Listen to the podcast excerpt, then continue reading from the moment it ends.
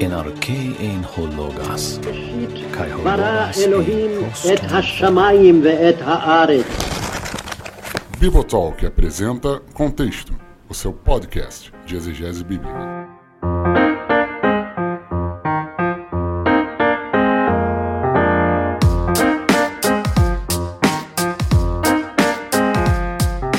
Chegamos a mais um fim de ano. E sempre quando nós chegamos nessa época, o nosso coração fica ansioso por aquilo que nós vamos viver nos próximos anos. E por outro lado, até pelo remorso que a gente tem pelas coisas que deixamos de fazer nesse ano, nós projetamos toda essa vontade para o ano seguinte por meio de resoluções. E muitas pessoas fazem listas de resoluções para o próximo ano. Qual é a sua? Talvez cuidar um pouquinho da saúde, passar mais tempo com a família, devotar-se mais à leitura das Sagradas Escrituras, buscar um hobby, praticar um trabalho voluntário, talvez muitas coisas que você tenha pensado e que são realmente coisas que vale a pena você investir. E quando nós falamos de resolução, uma das pessoas que mais vem à nossa mente é a figura do pastor Jonathan Edwards.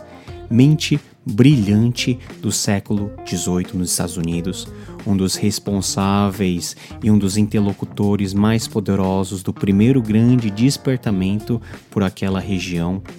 Ele, na virada de 1722 a 1723, quando era pastor presbiteriano na cidade de Nova York, ele estabeleceu 70 resoluções que ele achava como importantes, não somente para nortear o próximo ano, mas para pautar toda a sua vida. E ele começa essas resoluções diante de Deus dizendo o seguinte: estando ciente de que eu sou incapaz de fazer qualquer coisa sem a ajuda de Deus, humildemente lhe rogo que, através de sua graça, me capacite a cumprir fielmente essas resoluções, enquanto elas estiverem dentro da sua vontade, em nome de Jesus Cristo. E Edwards tinha uma disciplina de voltar a ler essas resoluções pelo menos uma vez por semana, para ver se ele realmente estava vivendo daquela maneira. Relacionado à Bíblia Sagrada, Edwards só tem uma resolução. Parece pouco, mas essa resolução resume muito bem o nosso esforço de nós estarmos em contato sempre com a Bíblia Sagrada. A resolução de número 28 diz o seguinte: resolvi estudar as Escrituras de tal modo firme, preciso, constante e frequente, que me seja tornado possível e que me aperceba em mim mesmo de que estou crescendo no conhecimento real das mesmas.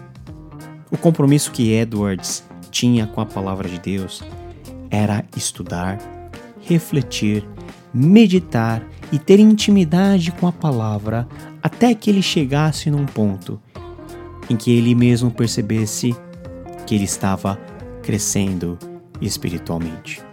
E Edwards, uma pessoa versada em latim desde os 6 anos de idade, uma pessoa que era fluente em grego e em hebraico, uma pessoa que amava demais a palavra de Deus, esse compromisso com certeza Edwards tinha como um dos mais importantes. Qual que é o seu compromisso para o próximo ano em relação à Palavra de Deus? Ler mais, meditar mais, refletir mais. Todo o nosso esforço de exegese e hermenêutica, ela está amparada no nosso amor em relação à Palavra de Deus. E talvez uma das resoluções mais importantes que nós tenhamos que fazer para o próximo ano é esse sim, o mesmo de Jonathan Edwards: ler a Bíblia com afinco, para que por meio dela nós possamos ser nutridos e possamos crescer no poder do Espírito Santo. Hoje, nesse episódio especial de fim de ano, eu tenho uma conversa com Daniel Vieira, responsável pelo lecionário, de como você pode aplicar a sua leitura bíblica de forma diferente no ano de 2020, lendo a Bíblia conforme o ano litúrgico da Igreja, seguindo todo o drama da narrativa da vida de Jesus Cristo e tendo uma leitura qualitativa, uma leitura que permite você ter uma visão geral da narrativa da redenção no Antigo e Novo Testamento. Eu sou o Paulo On e você está em Contexto, o seu podcast de exegese bíblica, episódio de número 6, episódio de fim de ano. Vamos embarcar nessa resolução?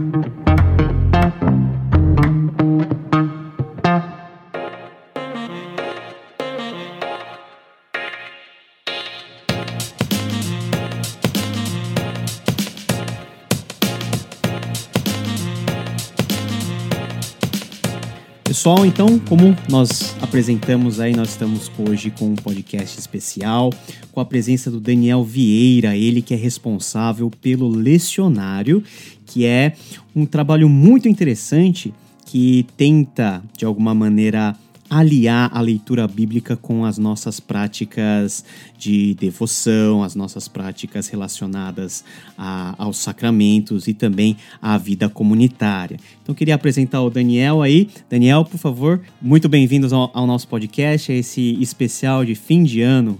Olá, Paulo, obrigado. É satisfação para mim poder estar conversando com você sobre o lecionário, sobre disciplinas relacionadas. É a segunda vez que eu falo aqui, converso no podcast e para mim é uma satisfação poder conversar e ter pessoas ouvindo isso que nos interessa nos mais diversos lugares inesperados aí. Legal. Obrigado. Cara, eu já acompanho o seu trabalho eu acho que pelo menos 2 anos e pelo menos dentro do meu contexto era algo muito, muito normal, porque lá, quando eu estudei no Reino Unido, eu tive bastante contato com a tradição anglicana, né? Participava das celebrações juntos. Então, eu achei algo muito interessante esse trabalho ser feito aqui num contexto brasileiro, contexto que não está muito acostumado com esse tipo de prática espiritual e esse tipo de exercício espiritual que liga a leitura da palavra de Deus com toda a vida litúrgica, não somente da igreja, mas dos nossos momentos de devoção. Queria que você falasse um pouquinho do lecionário, o que é o lecionário, como que essa ideia surgiu e qual que é o trabalho que vocês estão desenvolvendo agora. Olha que interessante, Paulo, você contando essa narrativa aí, né? Eu nem sei assim, explicar muito bem por que eu fui desenvolver um interesse tão grande pelo lecionário e por essas disciplinas, né? Eu imagino que algumas pessoas que estão ouvindo a gente podem estar estranhando alguns termos que a gente está usando porque não estão muito acostumados, né? Não faz parte assim talvez da tradição, da prática costumeira, né? E talvez muita gente esteja relacionando até com a própria tradição católica, né? Que tem os seus lecionários. Sim, é verdade. Tem muitas pessoas que talvez algum tempo da sua caminhada foi católico romano e depois, um tempo depois, se tornou evangélico e entende que há um antes e um depois em que há coisas que devam ser abandonadas, né? E aí é uma nova série de ferramentas e quando você fala de alguma ferramenta do tempo anterior, a pessoa estranha, né? Parece como se estivesse infiltrando alguma coisa que não devia, né? Mas quando a gente estuda um pouco, a gente começa a verificar a história e também o que é praticado em outros lugares, a gente vê que as coisas não são bem assim, né? Mas você estava me perguntando como que eu cheguei, né, ao lecionário. Foi um pouco mais tarde, né? Não foi na minha caminhada inicial de fé cristã, né? Eu iniciei na fé cristã por volta dos 10 anos de idade, numa igreja metodista em Uberlândia. Mas só um tempo depois, já na vida adulta, depois que eu já vim trabalhar e eu vim morar em Goiás, e um pouco depois eu comecei a participar de uma iniciativa de plantação de igreja aqui em Goiânia.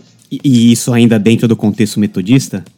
Não mais do metodista, dentro de uma comunidade. Ok. Do Ministério Sal da Terra, aqui em Goiânia. Uhum. Né? Então, dentro de um contexto de comunidade, ou seja, não tem esses vínculos institucionais de igreja histórica e dessa tradição, nem teológica, nem litúrgica, esses compromissos, né? Mais firmes e rígidos, não. Na verdade, a gente estava com muita liberdade para poder trilhar caminhos experimentais assim, em relação a como praticar a fé na comunidade, né?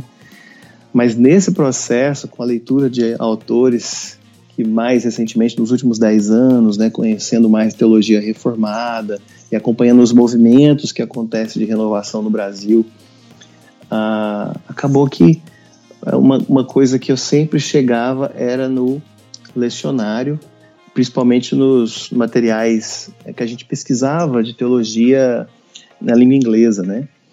E eu sempre chegava e vendo que as igrejas que eram referência naquilo que estavam produzindo de interessante, usavam essa ferramenta. E na pesquisa eu vinha descobrir que as igrejas históricas, no Brasil também, utilizam o lecionário, e isso é uma coisa assim, bem comum, e não tem nenhum grande entusiasmo em relação a isso nelas mais, né?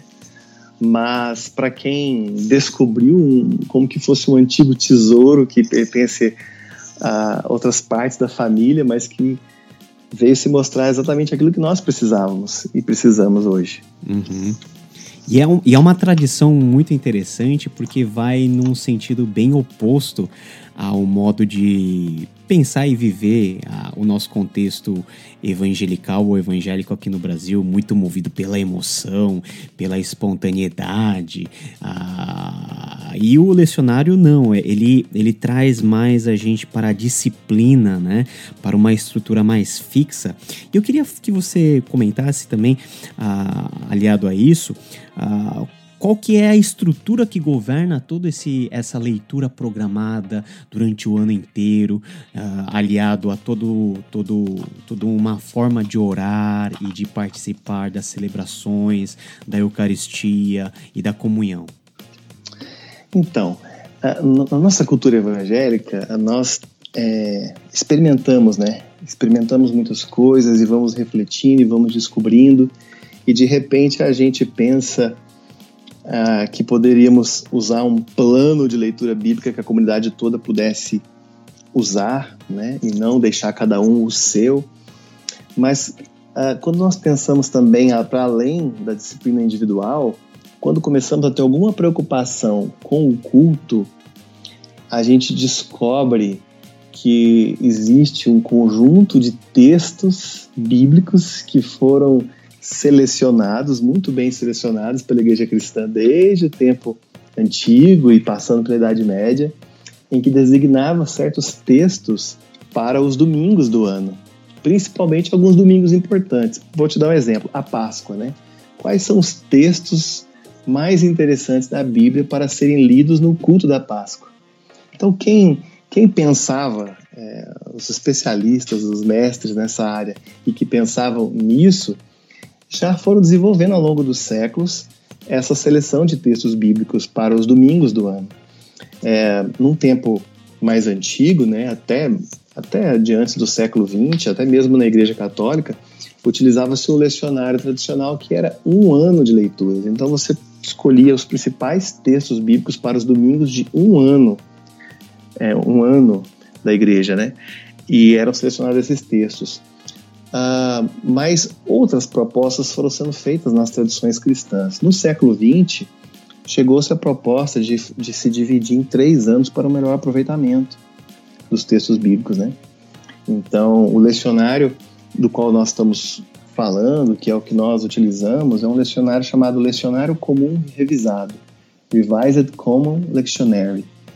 E ele foi desenvolvido por uma comissão na América do Norte, composta por especialistas de várias denominações, em meados do século XX, e utilizou-se todo esse material que a Igreja Cristã, as mais diversas confissões tinham, e chegou-se a proposta de desenvolver um lecionário comum, ou seja, estabeleceu-se um consenso, um lecionário que uma proposta de seleção de textos bíblicos, né? Um lecionário que pudesse ser usado por todas e por várias dessas denominações cristãs. Então chegou-se ao lecionário, né? A estrutura busca-se uma dieta equilibrada, né? Um texto, uma passagem do Antigo Testamento, um salmo de resposta à leitura do Antigo Testamento, uma passagem do Novo Testamento, que seja Epístola ou Atos ou Apocalipse, mas não Evangelho, e um texto do Evangelho. O texto do Evangelho, então, seria o texto mais importante, porque o Evangelho é lido ao longo de um ano cristão.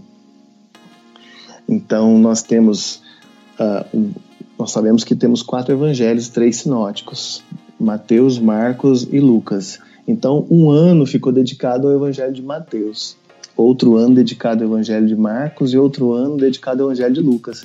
Então, selecionou-se as passagens, digamos assim, mais relevantes, mais importantes para os 52 domingos do ano, mas foram lidos numa sequência que respeitava também as estações no calendário litúrgico da igreja. Então, o lecionário está muito relacionado com essa outra disciplina que é o calendário litúrgico. Como eu dizia, sobre a Páscoa, né, nós temos também datas importantes como Natal, Pentecostes. Então, com base na estrutura do ano cristão, esses textos são divididos. Legal, e você tocou num ponto muito interessante, que é a respeito do calendário litúrgico da igreja, que é um calendário quase que universal, pelo menos aqui na tradição do Ocidente, e que, mais uma vez, no nosso contexto mais evangélico, popular, ele é ignorado, com exceção da época do Natal e da época da Páscoa. Queria que você explorasse um pouquinho mais agora essa relação do calendário litúrgico com o próprio fluxo de leituras do Evangelho, uma vez que você falou que o Evangelho, os 3, pelo menos sinóticos, são as leituras mais importantes, né, que são feitas dentro do contexto do lecionário. Sim. A leitura, a passagem escolhida do Evangelho é como que rege a temática dos cultos, né?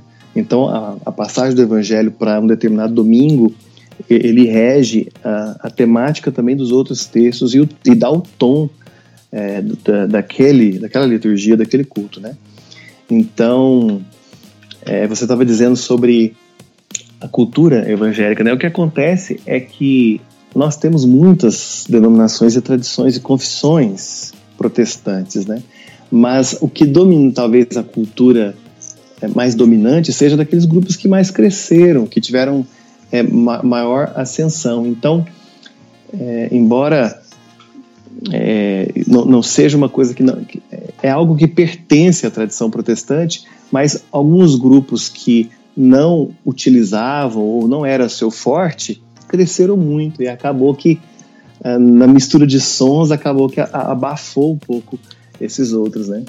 Mas eu percebo que esses grupos estão pedindo, estão precisando, mas às vezes não sabem que isso que eles precisam está com os seus vizinhos, com os seus irmãos de outras tribos, né? E eles nem fazem ideia disso, né? Às vezes não sabem, né? E às vezes a embalagem que mostra, a impressão inicial não é de algo tão interessante, mas é como se... É como os povos que precisam, às vezes, de um medicamento, uma cura de uma planta, e o remédio está ali, né? Mas talvez está de posse de outras pessoas, né?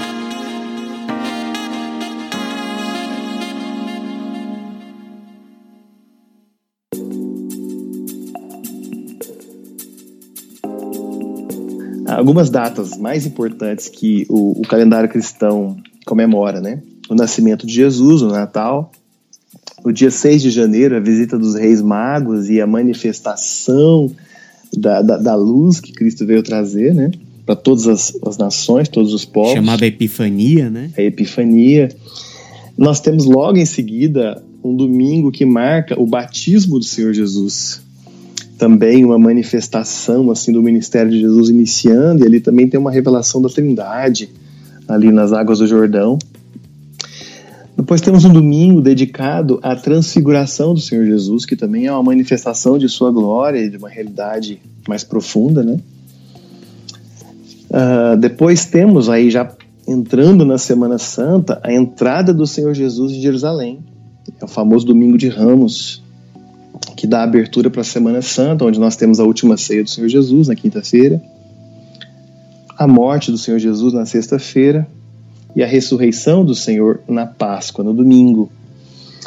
E os evangelhos contam que 40 dias depois da ressurreição do Senhor, o Senhor ascendeu aos céus. Então tem um domingo que se comemora, embora a data correta é numa quinta-feira, mas muitas vezes no domingo mais próximo se celebra a ascensão de Jesus, o significado que ela tem, teológico, litúrgico, e transformação. E depois que é justamente o décimo dia anterior ao dia de Pentecostes. Exatamente. Né? E aí, no outro domingo, vem a vida do Espírito Santo, Pentecostes. Então, essas são as datas mais importantes do calendário cristão e são todas festas que celebram pontos importantíssimos da vida de Jesus. Então, o calendário cristão tem uma vantagem enorme que não dá para poder, hoje em dia, abrir mão, que é contar o tempo tendo em vista os eventos da vida do nosso Senhor Jesus no seu ministério terreno. Isso eu acho muito interessante e aí está o meu interesse também no trabalho do lecionário e uma certa admiração naquilo que vocês fazem, porque nós entendemos a escritura como uma grande narrativa e nós participamos dessa grande história de Deus. E a história de Jesus Cristo é o momento mais dramático, o momento mais climático de toda a história da humanidade. E é como se em um ano nós recontássemos em todos os dias, em todas as nossas celebrações, a história de Jesus, anualmente, né? Você tem o nascimento, todo o ciclo, né, da vida de Jesus, que é concentrado aí no período de dezembro até meados de junho, né? Aí que tem toda a concentração do Ministério de Jesus, todas as festas importantes, e a partir de junho até o começo do Advento, nós temos o tempo mais comum e regido pelo Espírito Santo. E essa maneira de contar a história talvez nos coloque mais próximos e cria um vínculo muito mais especial de nós, leitores da Bíblia, com o texto bíblico e com aquilo que ele é narrado. Sim, e isso é muito interessante. São duas metades do ano, né? Como você estava dizendo. A primeira metade do Advento, preparação para o Natal, até o Pentecostes, nós temos aí mais ou menos 6 meses.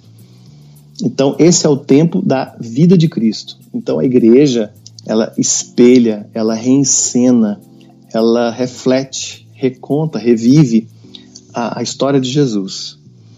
E após Pentecostes, então, nesses outros 6 meses, é o tempo da igreja, é o tempo do Espírito Santo, da Trindade, do crescimento, em que a igreja começa a ler Atos e começa a ler as epístolas e começa a entender como que a história da salvação se desenvolveu com a ausência de Jesus, né? Mas ao mesmo tempo com a sua presença por meio do Espírito Santo, que é justamente a história, a situação na qual a igreja também se encontra hoje. É a era ainda da igreja na qual a igreja está. Então ela revive e reconta isso para se situar na história e se posicionar melhor na sua missão. Sim. Ela se insere na narrativa. Então o tempo comum que ocupa grande parte do ano não é comum no sentido de não ter muita coisa acontecendo, mas é esse ministério implícito do Espírito Santo dentro da igreja que move a igreja para frente, para anunciar essa palavra de Jesus que vai ser reforçada novamente a partir do tempo do Advento, do Natal, até quando o ciclo da vida de Jesus se fechar. É isso mesmo? Exatamente. Esse é o significado. Então, a igreja, assim como a Terra dá uma volta em torno do Sol, a igreja faz o seu círculo e o seu ciclo ao redor da revelação de Deus e da história. Esse tema que você tocou sobre a primazia da narrativa bíblica, né? Isso é fundamental, né? É assim que a igreja pré-moderna vivia, né? Ela vivia essa história de criação, encarnação, recriação, vendo ali como que Cristo recapitulou a história humana, e a igreja primitiva resumiu isso nas suas regras de fé, na sua prática, né? Então, é uma maneira de você colocar o evangelho para poder contar o seu tempo e te ditar o seu ritmo, a cadência do seu viver. Então, a igreja, ela tem data, ela tem domingos, ela tem o seu calendário baseado na história bíblica e não na história civil, comercial, na história secular, né? Então, no nosso tempo, nós estamos vivendo hoje em que o secularismo ameaça ou possa talvez tentar abafar o testemunho da igreja. A igreja precisa recuperar as suas origens, a sua história, a história da sua família e reviver isso.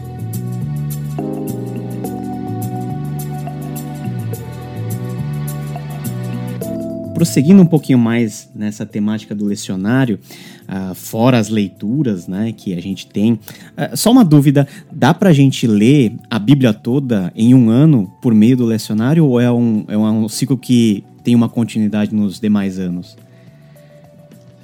Olha só, a intenção do lecionário não é fazer uma leitura exaustiva da Bíblia.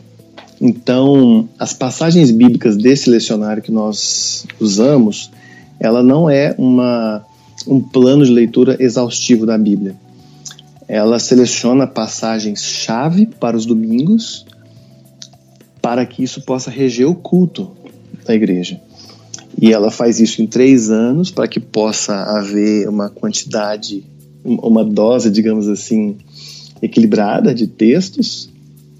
Mas logo depois que foi composto o lecionário dominical para os 3 anos, se desenvolveu o lecionário diário para que pudesse complementar as leituras. Então, com a soma do lecionário dominical mais o lecionário dos dias da semana, de segunda a sábado, você cobre uma grande parte da Bíblia, né? Mas existem algumas passagens que não são contempladas nesse ciclo de 3 anos. Então, também um outro amigo também que é pastor me questionou isso, e eu disse para ele que a intenção do lecionário não é ser um plano exaustivo de leitura de estudo bíblico. Isso é uma disciplina que tem seu lugar na igreja e pode ser complementado. O lecionário, ele é mais visando o culto, então seu aspecto litúrgico, tanto no culto coletivo, né, da igreja, quanto no culto que é feito por meio do ofício diário, que também é coletivo na sua natureza, quanto na devoção privada, na devoção privada do cristão. Então, essa soma, né, complementado com o estudo bíblico, aí a pessoa pode realmente cobrir a Bíblia toda. Mas só os textos do lecionário não tem essa intenção de cobrir 100% dos textos bíblicos. Legal, então é uma chamada a uma leitura mais qualificada. Até porque, sim, até onde eu posso entender, as próprias leituras dos Salmos e do Antigo Testamento, das cartas paulinas, de alguma maneira tem a ver com o texto principal do Evangelho, é isso aí? Exatamente, então o texto do Evangelho é o eixo. Por exemplo, nós vamos entrar no Advento, começo do ano cristão, são os 4 domingos que antecedem o Natal, são selecionadas passagens do Evangelho que anunciam, que já fazem ali a preparação do palco para a chegada de Jesus. E os outros textos escolhidos do Antigo Testamento e também do Novo Testamento são textos que expandem e complementam o significado dessa passagem do Evangelho. E esses textos preparam o nosso coração tão bem, na verdade, para essas estações importantes. Eu lembro que há 2 anos atrás a gente fez uma parceria onde eu publiquei vídeos diários durante todo o período do Advento, baseado aí nas leituras propostas pelo lecionário. E particularmente para mim foi uma experiência muito boa em ver na prática da nossa leitura devocional como os textos importantes do Antigo Testamento e do Novo Testamento, elas entravam em harmonia para contar a história e para preparar o nosso coração para a chegada de Jesus na época do Natal. Mas indo um pouquinho mais além, você salientou algo importante, que é uma leitura direcionada à nossa prática litúrgica.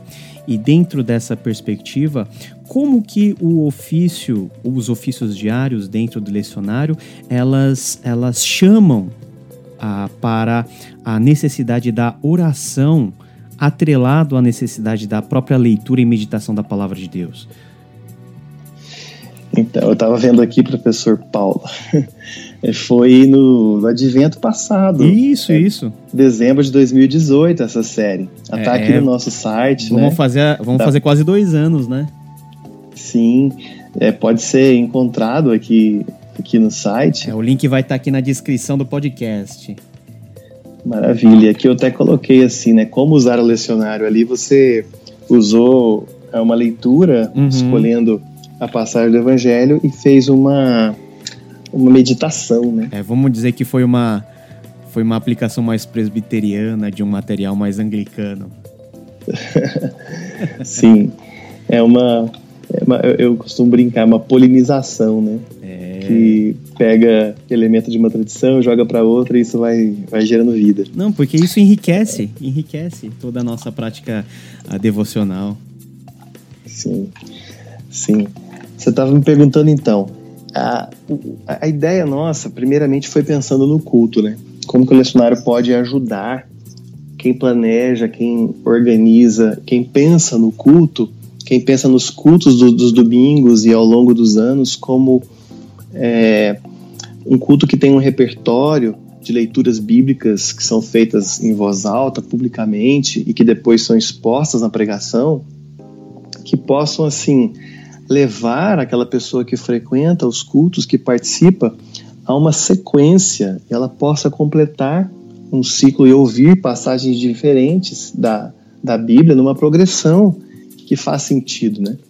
Então, o primeiro benefício do lecionário, a sua vocação que ele surgiu, foi no culto público. Mas a gente sabe que a nossa vida cristã, até mesmo para que o domingo possa ser bem aproveitado, ela precisa ser uma vida que está em contato, num diálogo com Deus por meio de sua palavra todos os dias, preparando para o culto e refletindo, expandindo aquilo que foi vivenciado no culto, de onde nós saímos de lá em missão, né? Então o lecionário diário, ele fornece uma seleção de passagens bíblicas, que nós chamamos aqui de perícopes. Ele fornece uma seleção que estão em harmonia com os domingos. Então, esse foi o primeiro ponto que eu acredito que muito vantajoso no lecionário diário, em conexão com o dominical. É ele ajudar a pessoa a conectar a sua vida devocional com o culto. O lecionário faz isso muito bem, harmonizando, né? Os textos de quinta até sábado são textos que vão preparando o significado para os de domingo. E os textos de segunda, terça e quarta são textos que refletem, ecoam, reverberam aquilo que foi lido no domingo. Então, quando nos aproximamos desses textos bíblicos dentro do nosso momento de devoção pessoal, privada, nós podemos estar interligando essas duas realidades, que quando eu paro para olhar a prática e até a mesma teoria da vivência cristã no nosso Brasil, é uma coisa que não é, às vezes, nem pressuposto, cogitado, da importância que existe nisso. Sim. E até relacionando o aspecto da leitura, o lecionário e os ofícios diários enfatizam muito a questão da oração, né? Uma vez que nós escutamos da parte de Deus a sua palavra, também nós temos uma resposta em forma de oração, até por meio das coletas que nós temos aqui. Às vezes as pessoas se confundem com esse negócio de coleta. Você pode explicar um pouquinho que coleta é essa? Sim, é um termo bem antigo, principalmente usado nos países, aliás, em diversas línguas, né? Porque o termo original vem do latim, né? E existe uma discussão sobre qual que seria a verdadeira origem dessa palavra coleta, né? Mas prevalece a ideia de que a coleta é uma oração que é feita pelo ministro no culto, que reúne e ajunta todas as orações silenciosas da congregação pelas mais diversas necessidades, e ela reúne numa oração curta, objetiva, que tem uma estrutura que parece assim um soneto, né? Ela tem uma forma, e ela reúne essas orações e apresenta a Deus, assim como você pode coletar flores e formar um buquê, né? Aqui o ministro reúne as orações do povo e apresenta como um corpo, né? Uma congregação apenas para Deus no culto. Então, no ofício diário, eu quero falar um pouco sobre ele. Existe essa forma de oração aí que nós encontramos nos livros de oração tradicionais, especialmente o livro de oração comum da tradição anglicana, que preservou muito das orações que era ainda do período pré-reforma, né? Sim, sim. E é muito interessante porque a coleta, ela ao mesmo tempo que sintetiza toda a mensagem meditada no dia, nesse ofício determinado do dia, ela se dirige a Deus, a esse Deus que é trino, né? Então sempre tem uma menção muito clara ao Deus que é Pai, Filho e Espírito Santo. Por exemplo, até no ofício diário do dia 8 ao 11, que eu tenho aqui em mãos, a coleta é muito bonita, né? Ela diz assim: ó Senhor, nós te suplicamos que nos dês a inclinação de pensar e fazer sempre o que é justo, para que nós, que sem ti não podemos existir, sejamos capazes, com tua ajuda, de viver de acordo com a tua vontade, por Cristo Jesus, teu Filho, nosso Senhor, que vive e reina contigo e com o Espírito Santo, um só Deus, agora e sempre. Amém. Então é uma beleza muito grande na forma de você articular as palavras e também de finalizar a oração fazendo em nome da própria Trindade, dentro da qual Deus, Jesus está lá, né? Sim, sempre com uma doxologia. Isso. Sempre referindo-se ao Deus trino e glorificando as pessoas da Trindade que são unidas, né?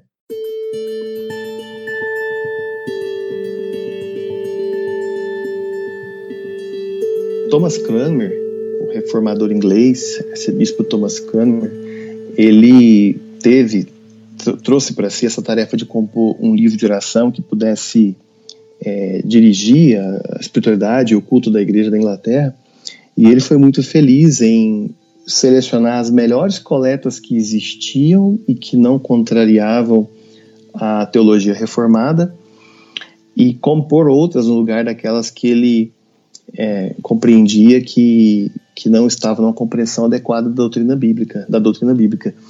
Então, Thomas Cranmer foi muito feliz, assim, porque a forma, o conteúdo e a estrutura dessas pequenas orações tem, assim, um impacto muito interessante, né? Sempre começam com dirigindo-se a um atributo de Deus, faz um pedido baseado nesse atributo, fala da mediação de Cristo e termina com a doxologia. Então isso, com o passar do tempo, tem o poder de formar espiritualmente, né? A imaginação do cristão e ensiná-lo a orar, né? É moldar a nossa linguagem na oração, não é verdade?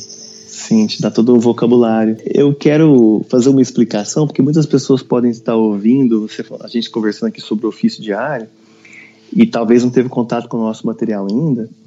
Então eu queria explicar a relação do lecionário com o ofício diário. Legal. Sim, é porque nós resolvemos criar um material, um devocionário que trouxesse os textos bíblicos que o lecionário traz para serem não apenas lidos, mas para serem orados. E a gente pesquisando, né, a tradição devocional e litúrgica cristã, quando nós chegamos especialmente na tradição do livro de oração, que tem uma forte expressão no anglicanismo e também no luteranismo, em muitas expressões da tradição reformada também, nós chegamos no ofício diário, que tem uma história muito antiga, que encontra uma grande expressão em São Bento, né, e na tradição monástica que deu início ali à tradição beneditina.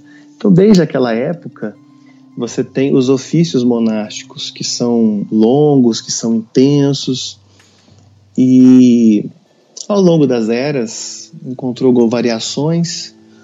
No tempo de Thomas Cranmer, ele compôs o livro de oração comum e compôs também os ofícios para serem feitos e simplificou bastante.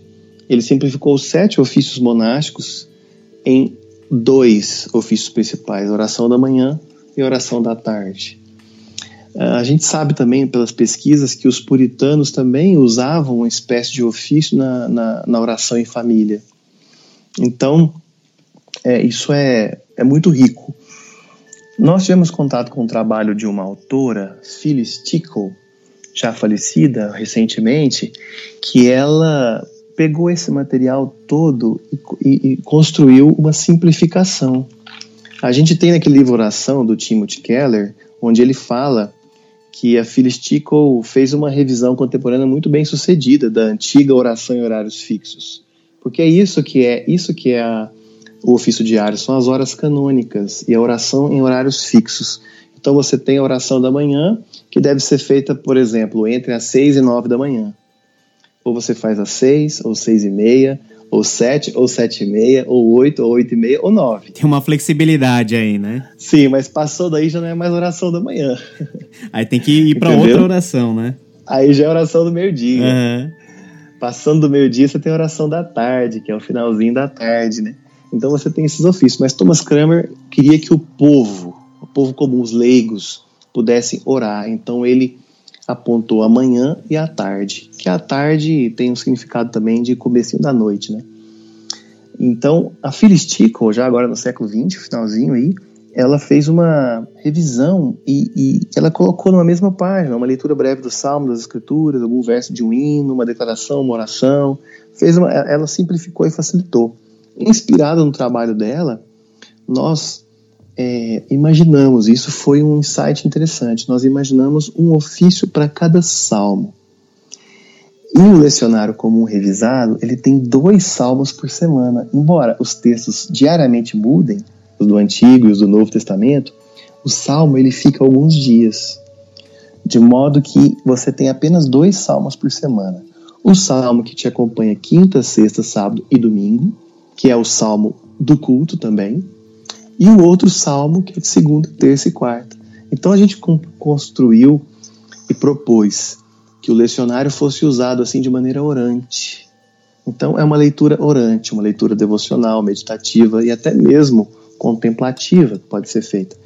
Mas você tem então um ofício para cada salmo. Então com isso nós começamos a nosso projeto de construir aí um devocionário completo que pareasse o lecionário com ofícios para cada salmo. Então, com isso a gente consegue iniciar uma pequena liturgia, um pequeno culto que pode ser feito em casa, sozinho, mas pode ser feito em grupo, pode ser feito com os irmãos na igreja. E assim percorrer o ano cristão orando. E até tocando nesse assunto, os ofícios em termos mais oficiais, né?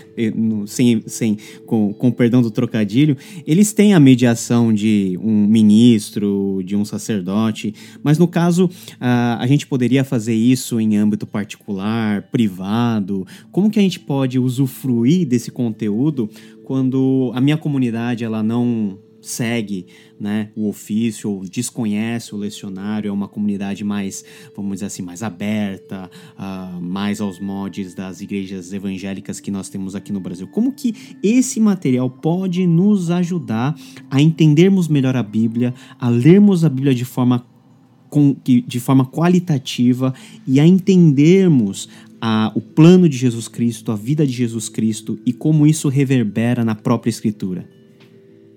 Então, eu acho que a grande vantagem nesse material é porque ele consegue colocar uma ferramenta tradicional que tem, assim, algo clássico, né? Mas consegue colocar de uma maneira simples que pode ser usado por qualquer pessoa, né? Então, o ofício diário que nós estamos construindo nos nossos fascículos do lecionário são ofícios simples, curtos, que podem ser usados individualmente. Eu diariamente faço a minha oração aqui no meu quarto, aqui do lado da minha cama, junto ao criado mudo. Criei ali o meu cantinho de oração e meu horário, meu hábito, então eu faço sozinho. Mas toda vez que eu recebo algum amigo que na minha casa para tomar um café ou para nós conversarmos, e se está no horário da oração, eu proponho, vamos fazer o ofício juntos? E aí eu dou para ele um fascículo e fico com o outro, coloco a Bíblia na mesa e falo, olha, essa parte que está em negrito, a gente pode alternar, né? Ou então eu digo, nós vamos fazer juntos essa parte. Então, é um material que pode ser feito individualmente, em duplas, em família, com as crianças, porque é muito instrutivo você instruir a criança já com a oração, a leitura bíblica, mas pode ser feito também numa reunião de oração na igreja. Porque o ofício, as igrejas mais tradicionais que praticam o ofício, elas fazem isso na igreja, né? Oração diária, e aí seguem a estrutura do ofício, até com partes cantadas, tudo mais. Então, veja, é uma ferramenta de espiritualidade muito flexível. Ela pode ser feita de maneira mais curta, simplificada. Isso tem um paralelo lá com os catecismos, né? A gente sabe que tem um catecismo menor e um catecismo maior. Então, nós temos um ofício maior e um ofício menor. Nosso trabalho usa um ofício menor, um ofício curto que pode ser usado nos mais diversos ambientes, né?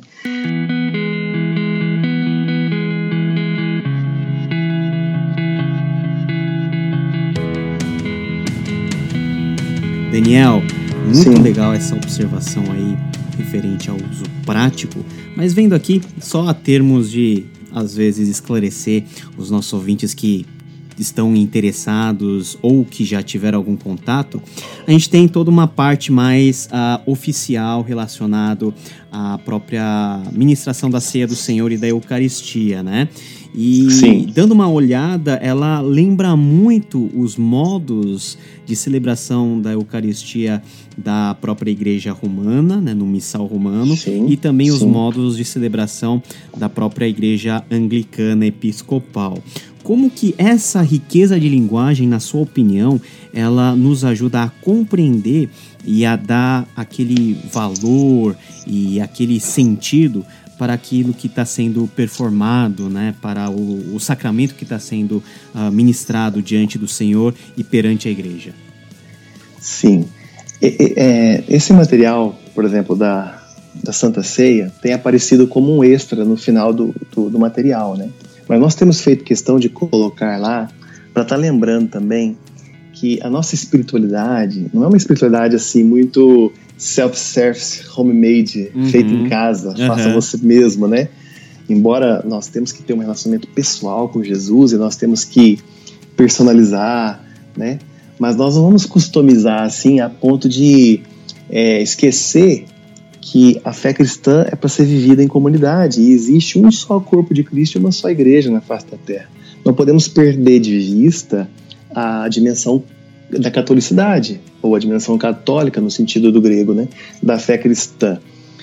Então, a gente está apontando isso. Isso, por exemplo, você falou que a gente colocou uma forma litúrgica bem anglicana. Realmente, nos últimos fascículos, nós temos feito uma alternância, mas nós estamos, por enquanto, explorando um pouco alguns materiais anglicanos, luteranos e reformados. Temos feito, assim, alternância com elementos, né?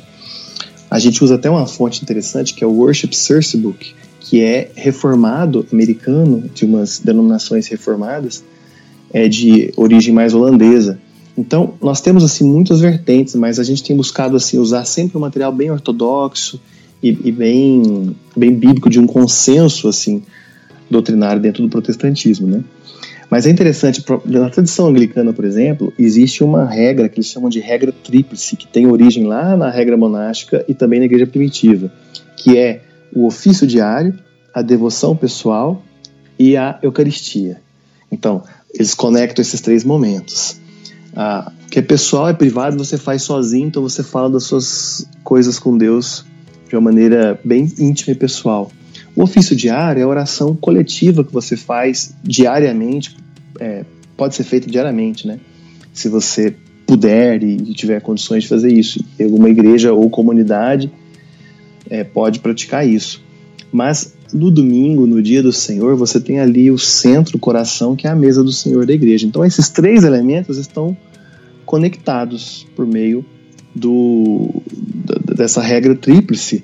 Mas qual que é o fio condutor que liga os três? É o lecionário. Quer dizer, são as escrituras, só a escritura que consegue fazer essa conexão, né? Então, a gente coloca, assim, a Santa Ceia porque no nosso Brasil, que tem igrejas evangélicas de vários tipos, a gente sabe que muita gente muito bem intencionada, que está plantando igreja, que está buscando um movimento contemporâneo, não tem, às vezes, uma conexão forte com tradições que te dá aspectos sacramentais e que te dá alguma orientação de como que a Eucaristia deve ser celebrada, né? Então, a gente está, assim, fazendo uma sinalização. Embora varie-se muito a maneira como é celebrada e as regras de confissão para confissão, Mas nós queremos sinalizar ali dentro do nosso fascículo que olha, dentro de cada tradição deve-se buscar aprimorar e aprofundar e fazer com que a Eucaristia seja feita de maneira mais digna possível. Porque se trata do corpo e do sangue do nosso Senhor que nos nutre, que nos dá vida. E que faz nós vivemos essa comunidade no sentido mais pleno da palavra, né?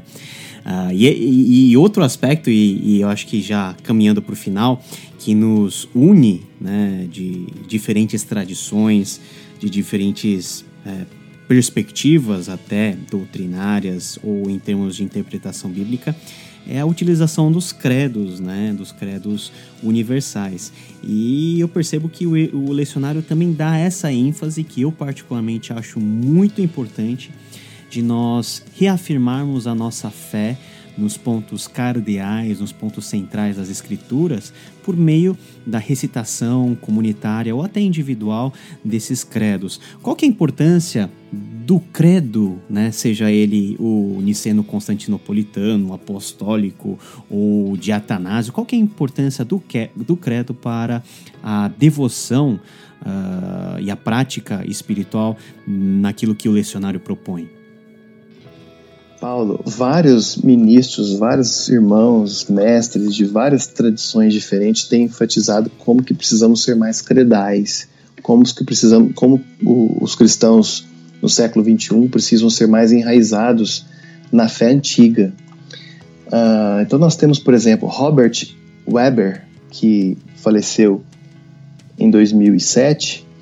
Ele é um teólogo americano que chamava atenção muito para o estado atual da igreja, especialmente a igreja americana, e chamava essa igreja para voltar para aspectos antigos, para que ela pudesse ter um futuro. E ele criou uma frase muito interessante, que é assim: o futuro da igreja é antigo. Então, ele era evangelical, era professor em Wheaton, mas ele, em dado momento, ele começou a fazer uma migração e uma jornada, e depois se tornou episcopal. Mas ele escreveu muito sobre liturgia, sobre teologia do culto, sobre história do culto cristão. Escreveu um documento com vários outros teólogos chamado a um futuro evangélico antigo, né? E ele foi subscrito por vários teólogos importantes. Mas nós temos, por exemplo, o James Smith. Isso, eu até ia citar ele. Já estava na lista, né? Isso, você cita ele frequentemente, você também cita a obra da oração do Timothy Keller. Sim, são os autores aí que eu tenho mais trabalhado e apresentado, porque eu tenho, assim, tido uma certa esperança, especialmente com os reformados, que ele tem tanto amor pela teologia, pelas escrituras, que eles possam prestar um pouco mais atenção também na teologia litúrgica, né? E o James Smith, que faz uma exegese cultural, né? Usa essa expressão que eu acho muito interessante. Ele fala do calendar, né? Fala de como nós podemos compreender o evangelho com as nossas entranhas, né? Fala que o culto é o coração do discipulado, e para que nós podemos ser libertos das deformações, não basta colocar mais informações. Nós temos que fazer uma formação contrária, né? E formar hábitos por meio de liturgias e disciplinas. Mas nessa conversa toda que aparece naquele livro Você é Aquilo que Você Ama, e tem um podcast interessante também aqui no BTCast sobre isso, que o Igor Miguel gravou, sobre esses livros do James Smith, e conta um pouco da nossa história com o lecionário também. Mas aqui ele cita: se você tiver esse livro em casa, Você é Aquilo que Ama, vá lá ver para quem que o James Smith dedica o livro. Você vai ver ele dedicando para Robert Webber, um professor muito querido para ele, que ele não teve a oportunidade de conhecer pessoalmente, né? Uma coisa muito interessante. Então, ele também fala da importância de buscar isso. E até mesmo Carl Truman, um teólogo, historiador da igreja, professor de teologia histórica e história da igreja, que está do Westminster Theological Seminary, também escreveu um livro publicado no Brasil pelo Monergismo, que ele fala o imperativo confessional. Ótimo livro. Então, você tem, assim, teólogos do espectro bem amplo, diferenciado uns dos outros, que chamam a atenção para a necessidade de voltarmos para essas raízes, né? Então, o credo niceno, o credo dos apóstolos, são documentos, textos, declarações que nós podemos memorizar. Mas nós não sabemos de cor porque nós não recitamos. Então, um momento do culto que não dura 2 minutos é recitar um documento desse semanalmente. Isso pode estar nos lembrando assim, uma declaração, uma profissão de fé tremenda para nossas vidas. E até um testemunho, eu sou de uma origem coreana e de um presbiterianismo coreano, e todas as igrejas, não somente presbiterianas, mas as igrejas em termos gerais lá na Coreia, elas sempre recitam o credo apostólico no culto, né? Isso é um imperativo, e se você não faz isso é como se faltasse um elemento importante dentro da celebração. E o meu pastor, antigo pastor na igreja coreana presbiteriana Shinam, ele me falava o seguinte: quando nós recitamos o credo é como se houvesse um alinhamento de todos os corações, para que toda a comunidade pudesse olhar para o Deus revelado nas Escrituras e todos adorarem o mesmo Deus em nome de Jesus no poder do Espírito Santo. É algo tremendo. Isso é lindo, isso é lindo. Muitas pessoas, por causa da nossa formação, têm assim, um pé atrás com isso, porque acham que nós estamos falando sobre algumas práticas que não são muito saudáveis, né? Mas assim, nós precisamos olhar para o nosso preconceito de uma maneira assim, fazer uma autocrítica honesta, né, e ver até que ponto nós também não fomos condicionados por preconceitos culturais da formação da história brasileira, de como que o tipo de protestantismo que cresceu no Brasil era o cristianismo que queria fazer uma marcação de uma posição diferente do catolicismo. Por quê? Porque no tempo do Brasil Império, do Brasil Colônia, o catolicismo era uma religião oficial de Estado, e o protestantismo era perseguido. Então buscou-se fazer essa diferenciação, só que esquece-se de que o catolicismo daquele tempo e ainda hoje carrega uma herança comum com os protestantes. E se entender o próprio protestantismo, você entende a intenção dos reformadores de reformar a Igreja Universal. Isso. Eu sempre costumo dizer que a Igreja Católica carrega uma bagagem que nenhum protestante carrega nas costas, que são 2000 anos de tradição. E isso não é desconsiderável, não. Isso, e recentemente o Gutierrez, um amigo, escreveu um texto sobre um culto litúrgico pentecostal, e publicou no Lecionário também.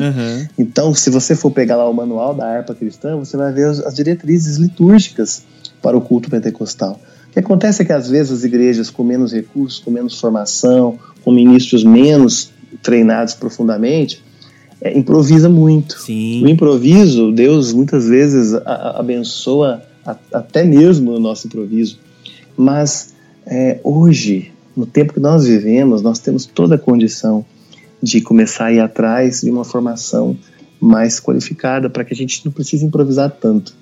Porque, como eu costumo dizer, até mesmo no jazz, que é um estilo musical que tem muita improvisação, o músico precisa treinar muito para conseguir improvisar bem. É verdade. Ele precisa ter muita prática.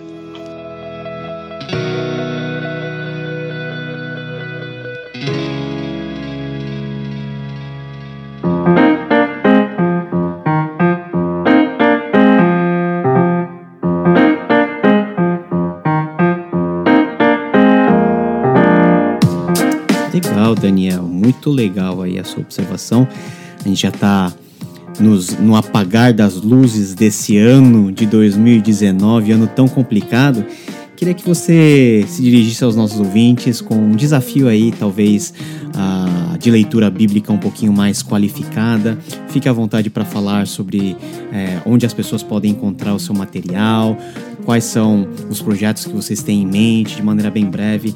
Fale com o nosso ouvinte. Então, eu queria chamar a atenção para o seguinte: você disse, né, ano 2019 foi um ano muito conturbado, 2018 a 2019, e parece que 2020 nós temos eleições municipais. Oh, Jesus. O Brasil continua com essa polarização, ideológica, e é um campo fértil para ídolos políticos, ídolos ideológicos. E o nosso apelo é para o cristão guardar o seu coração. Sobre que tudo que se deve guardar, guarda o seu coração e coloca sua lealdade para o Rei Jesus acima de todos os poderes terrenos. Nós temos uma grande história da qual fazemos parte, na qual fomos imersas pelo batismo e na qual nos nutrimos diariamente pela palavra e pela mesa, pela comunhão, pela santa comunhão do Senhor. E nós temos a palavra escrita, onde Deus nos encontra, nos revela e nos ajuda a pensar, a ler individualmente, a ler coletivamente, a ler publicamente. Então, o que as pessoas que nos ouvem podem se comprometer que 2020 é um ano de estar imerso no drama das Escrituras, batizado em nome do Pai, do Filho e do Espírito Santo, né, como discípulo de Jesus, aprendendo a guardar todas as coisas que ele nos ordenou. Essa é a grande comissão, é o discipulado. Grande comissão não é apenas o evangelismo, a evangelização. Aliás, a evangelização precisa ser evangelização discipular. Uhum. As pessoas que respondem ao evangelho precisam ser catequizadas, precisam ser formadas, discipuladas. E nós, que somos cristãos já há muitos anos, precisamos ser renovados e transformados pela renovação diária da nossa mente. Então, o lecionário vem para ajudar nessa renovação, nessa transformação do caráter, do interior do espírito humano, para que nós possamos diariamente orar a escritura que a gente lê, né? Então, eu costumo dizer que tem um momento de você ler, orar a escritura, tem um momento que você estuda. Depois do meu momento de oração, eu sei o que eu li naquele dia que o lecionário me trouxe, tem algumas dúvidas, algumas perguntas que eu tenho. Mais tarde eu pego uma Bíblia de estudo. As notas de rodapé que nós temos nas Bíblias de estudo hoje são muito boas. Quem tem a possibilidade de abrir um comentário bíblico pode também acessar um estudo mais profundo de alguma passagem que não compreendeu. Quando encontrar os amigos, não conversa apenas de política, de tretas de internet. Conversa sobre o que você leu hoje. Irmão, aquele texto da manhã, uma passagem um pouco complexa dos evangelhos, eu não compreendi muito bem. O que você entende disso? Nossas conversas precisam ser mais focadas no que realmente importa. Não que sejamos alienados e não saber o que está acontecendo no mundo, que não possamos discutir, mas vamos fazer isso tudo à luz, numa ótica de quem se mergulha na palavra, nas escrituras diariamente. Perfeito. Muito obrigado, Daniel Vieira, editor-chefe, vamos dizer assim, do Lecionário, junto com a sua maravilhosa equipe. Parabéns pelo trabalho. Tenho gostado cada vez mais da parte visual, né, do material de vocês. Sim. O lecionário está cada vez mais bonito, com uma proposta maiúscula mesmo, que vem abençoar a nossa igreja, e eu espero que o trabalho de vocês tenha bom êxito, que Deus abençoe vocês. Pedro Henrique faz um trabalho maravilhoso com o design, né? Tenho que agradecer muito a ele, porque ele colocou a mão na massa e embelezou tudo isso, né? Quem quiser nos ajudar, acesse lecionário.com, veja como pode adquirir um dos nossos fascículos. Compre esse fascículo para você, compre um pedaço de presente para o seu pastor, especialmente dê de presente para um seminarista. Eu tenho tanta esperança nos seminaristas, que eles possam, assim, nesses tempos de formação, aprofundar nesses outros aspectos que muitas vezes têm sido, assim, esquecidos na formação dos pastores, que é a teologia litúrgica e a teologia devocional. E por fim, eu queria pedir que orem por nós, e se houver alguma crítica, alguma coisa que queira sugerir também, escreva para nós. Estamos abertos para aprender, estamos no comecinho ainda, então não deixe a gente chegar muito longe para depois corrigir a gente. Amém, amém. Nós estamos aí a poucos instantes de terminarmos esse ano. Foi um prazer estar com você, Daniel, e foi um prazer estar com você, ouvinte do nosso podcast, durante todas essas semanas aí a partir do nosso lançamento. Que 2020 seja um ano repleto das bênçãos de Deus, e que a bênção desse Deus onipotente, o Pai, o Filho e o Espírito Santo, desça e permaneça sobre você agora e sempre. Amém. Amém.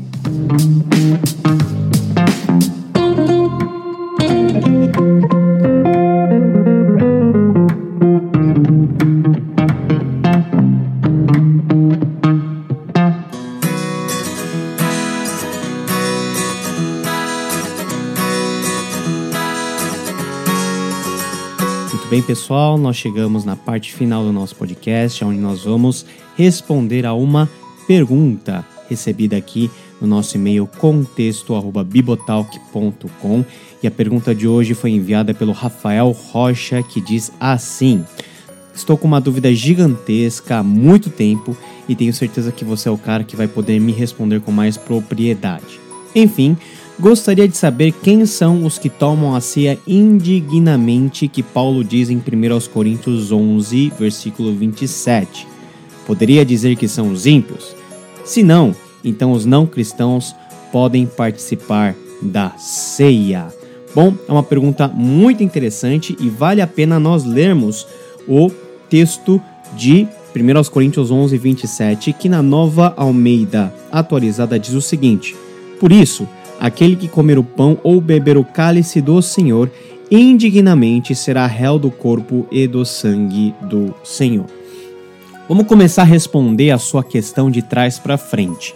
Sobre a questão de ímpios, ou seja, as pessoas que ainda não declararam a sua fé publicamente a Cristo ou que ainda não são convertidos participarem da ceia, já temos aí uma conclusão já de cara de que a ceia é apenas uma festa, uma celebração, um ato litúrgico dirigido aos discípulos de Jesus Cristo. Então Jesus Cristo, na sua refeição derradeira, ele partiu o pão e também compartilhou o cálice com os seus discípulos, e ele pediu que os discípulos fizessem aquilo a partir daquele instante em memória dele. Então, a ceia do Senhor é uma celebração restrita à igreja de Jesus Cristo, porque apenas dentro do âmbito da igreja, uma igreja que confessa que Jesus Cristo entregou o seu corpo e também derramou o seu sangue em remissão dos pecados, é somente dentro desse contexto que, na verdade, a ceia ou também a Eucaristia faz o sentido. Então, em círculos de pessoas que não creem em Jesus, pessoas não convertidas, a ceia não tem nem efeito e não tem nem sentido ser praticada. Vamos lá para o texto que diz sobre a questão das pessoas que tomam a ceia do Senhor, né, que se alimentam da ceia do Senhor, que participam de maneira indigna. A palavra indigno, anaxios, que é um advérbio que significa de maneira indigna, de maneira inapropriada, ela está se referindo propriamente aos cristãos em Corinto. Então, a nossa leitura das duas cartas aos Coríntios vai nos revelar que essas pessoas, esses cristãos dessa cidade, eram cristãos que, embora tivessem muita propriedade na questão dos dons, dos carismas, era uma igreja vibrante, no sentido de efervescente, era uma igreja muito problemática. Eles tinham problemas muito sérios relacionados à ética, eles tinham problemas muito sérios relacionados a facções dentro da própria igreja em Corinto. Então, uma igreja muito carnal, uma igreja muito longe dos propósitos originais do próprio evangelho e daquilo que o Senhor Jesus queria deles. Então, Paulo se dirige a esses cristãos, não é aos ímpios que Paulo está se dirigindo. Cristãos que não haviam se despido das suas práticas pagãs, aonde essas festas que envolviam comida e bebida eram associadas a bacanais, a orgias sexuais. Então, cristãos muito problemáticos que, mesmo com os seus problemas, e esses problemas num nível sério, né? Afinal, eles não se arrependeram desses problemas e desses pecados, eles participavam ainda assim da mesa do Senhor e da celebração da Santa Ceia. Então, aqueles que participam da Ceia do Senhor de maneira indigna, de maneira inapropriada, eles são considerados como réus da própria morte e do sangue do Senhor Jesus, uma vez que eles, por causa da sua própria ação, desconsideram o valor sacrificial da morte de Jesus Cristo, que é representado de maneira visível, sacramental, por meio da Santa Ceia. E é nesse sentido que Paulo vai continuar a dizer no versículo 28 em diante, que cada um examine a si mesmo e assim coma do pão e beba do cálice, pois quem come e bebe sem discernir o corpo, come e bebe juízo para si. Então, beber e comer dos elementos da ceia de maneira indigna significa beber e comer sem discernir sobre a importância daquele ato e sem discernir que aquele ato representa a aceitação, a confiança que os cristãos têm de que Jesus é o nosso sacrifício pascal, aquele que redime o crente e propicia todo o pecado. E essa irreverência revelada pelos crentes em Corinto causou consequências até físicas, porque no versículo 30 nós temos: é por isso que há entre vocês muitos fracos e doentes, e não poucos que dormem. A participação na ceia do Senhor é algo muito importante. Uma das coisas preocupantes que nós temos, reflexo do nosso tempo, é a relativização da importância da ceia do Senhor. Nós não consideramos, como os católicos consideram, que Cristo está presente pessoalmente e corporeamente nos elementos da ceia. Entretanto, a ceia é um momento solene de celebração da igreja, onde a igreja celebra a morte e a ressurreição de Jesus Cristo. E você participar desse ato solene significa que você recebe aqueles elementos crendo que Jesus Cristo, ele, pela sua morte, conquistou a nossa salvação, conquistou o nosso acesso direto ao Pai e nos fez o seu povo. Então nós não podemos considerar o ato da ceia, da Eucaristia, como algo secundário dentro da igreja. É por isso que a teologia vai classificar a ceia como sendo o quê? A manifestação da graça de forma visível para as pessoas, né? Um sinal da graça de Jesus Cristo. E você participar de maneira indigna é algo que atenta contra, no frigir dos ovos, a morte de Jesus Cristo, a morte vicária de Jesus na cruz. Então, é muito melhor você examinar-se e você não participar da ceia do que você participar de forma indigna. Indo um pouquinho além, a hora da ceia é, com certeza, o momento em que você é confrontado com os seus pecados e você é chamado ao arrependimento. Então, a minha dica é o seguinte: você, quando estiver diante da ceia do Senhor, se arrependa dos seus pecados. Se arrependa de todos os seus pecados, peça perdão a Deus, seja restaurado à comunhão com Deus por meio de Jesus Cristo e assim participe da ceia. Deixe o seu pecado. E se você não conseguir fazer isso, é melhor que você se abstenha de participar. Novamente, eu estou me dirigindo a você que já é batizado, já tem a convicção da salvação por meio de Jesus Cristo. A ceia não é para os incrédulos. Um fato interessante, anaxios, que é o advérbio em questão, indigno, de maneira inapropriada, é um advérbio, e na maioria das vezes os advérbios terminam aí com ômega sigma. Então, se você vê em algum lugar uma palavra terminada com ômega sigma pertinho aí do verbo principal, você já tem meio que uma dica de detectar aí um advérbio, tá bom? Nesse caso, um advérbio de modo. É isso aí, Rafael. Espero ter respondido a sua questão. E se você tiver também uma dúvida, envie a sua dúvida para contexto@bibotalk.com. Ou, se você quiser, entre no nosso chat aí do podcast Contexto no Telegram. O link está na descrição desse episódio. Lá você poderá enviar a sua questão em texto ou também em áudio. 2019 já está acabando. Eu quero desejar a todos vocês um feliz ano novo, um 2020 cheio das bênçãos e da graça do nosso Senhor Jesus Cristo. Ano que vem, o podcast Contexto vai entrar com tudo, levando para você o melhor da exegese bíblica e também da hermenêutica. Muito obrigado pelo carinho, que Deus te abençoe, até 2020. Tchau!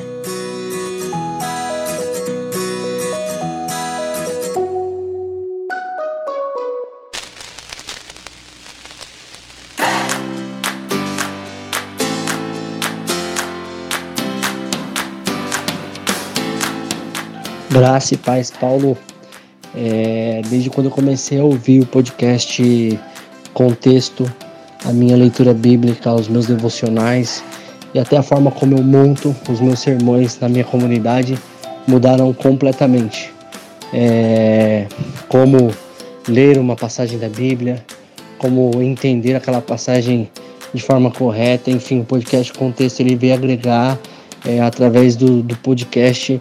Eu sinto que Deus tem me levado a um caminho de conhecimento amplo, verdadeiro da palavra que ele nos deixou. Eu creio que 2020 vai ser um ano sensacional para o podcast, vai trazer mais conhecimento. Foi sensacional essa estratégia que Deus colocou no seu coração, que Deus possa te abençoar mais e mais. Meu nome é Fábio, eu sou de Brasília e o podcast Contexto tem me dado uma nova visão sobre aplicar o conhecimento bíblico na minha vida cotidiana. E isso tem feito toda a diferença na minha caminhada cristã. Só agradecimentos ao Paulo e toda a equipe do BíboTalk. Eu me chamo Ismael Rodrigues, sou de Quixadá, no Ceará, e o contexto tem me ajudado bastante a não sair do texto e arrumar pretexto para não pregar a Bíblia. Então, muito obrigado aí a todos. Bom, agradeço a você, Paulo, e a Deus por esse podcast, teologia, que é muito raro, teologia boa.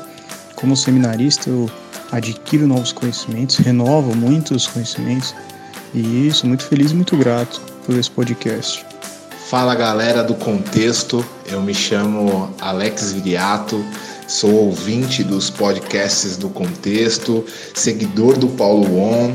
Sou muito grato ao Senhor por essa plataforma, por este alimento que tem sido fornecido a nós, né? Em diversas igrejas, em diversos lugares. Muito obrigado pelo trabalho. Continuem sempre com essa excelência, com essa dedicação, que com certeza tem feito a diferença, não somente na minha vida, mas na igreja brasileira. Muito obrigado. Valeu, galera. Abraço. E aí, pessoal, beleza? Rodrigo Bibo, do site podcast BíboTalk.com. Sou o host do BTCast. Talvez você não conheça, né? Você só ouve o Contexto, não conhece o BTCast. Galera, é um prazer enorme ter o Contexto aqui dentro da família BíboTalk. Sem sombra de dúvidas, o Contexto é a revelação, o podcast revelação da podosfera cristã de 2019. Os episódios que já passaram nos ensinaram muito sobre hermenêutica, exegese, e revelou um Paulo On como ótimo entrevistador. Olha, gostei demais. Então, Paulo, parabéns pelo Contexto. E, galera, não sei se vocês sabem, mas o Paulo manda tudo sozinho, irmão. Grava, faz a edição, faz a pauta. O cara é guerreiro. Quero desejar a vocês, o podcast Contexto, um ótimo ano e que em 2020 a gente tenha muito podcast Contexto para ferver a cabeça e aquecer a nossa alma.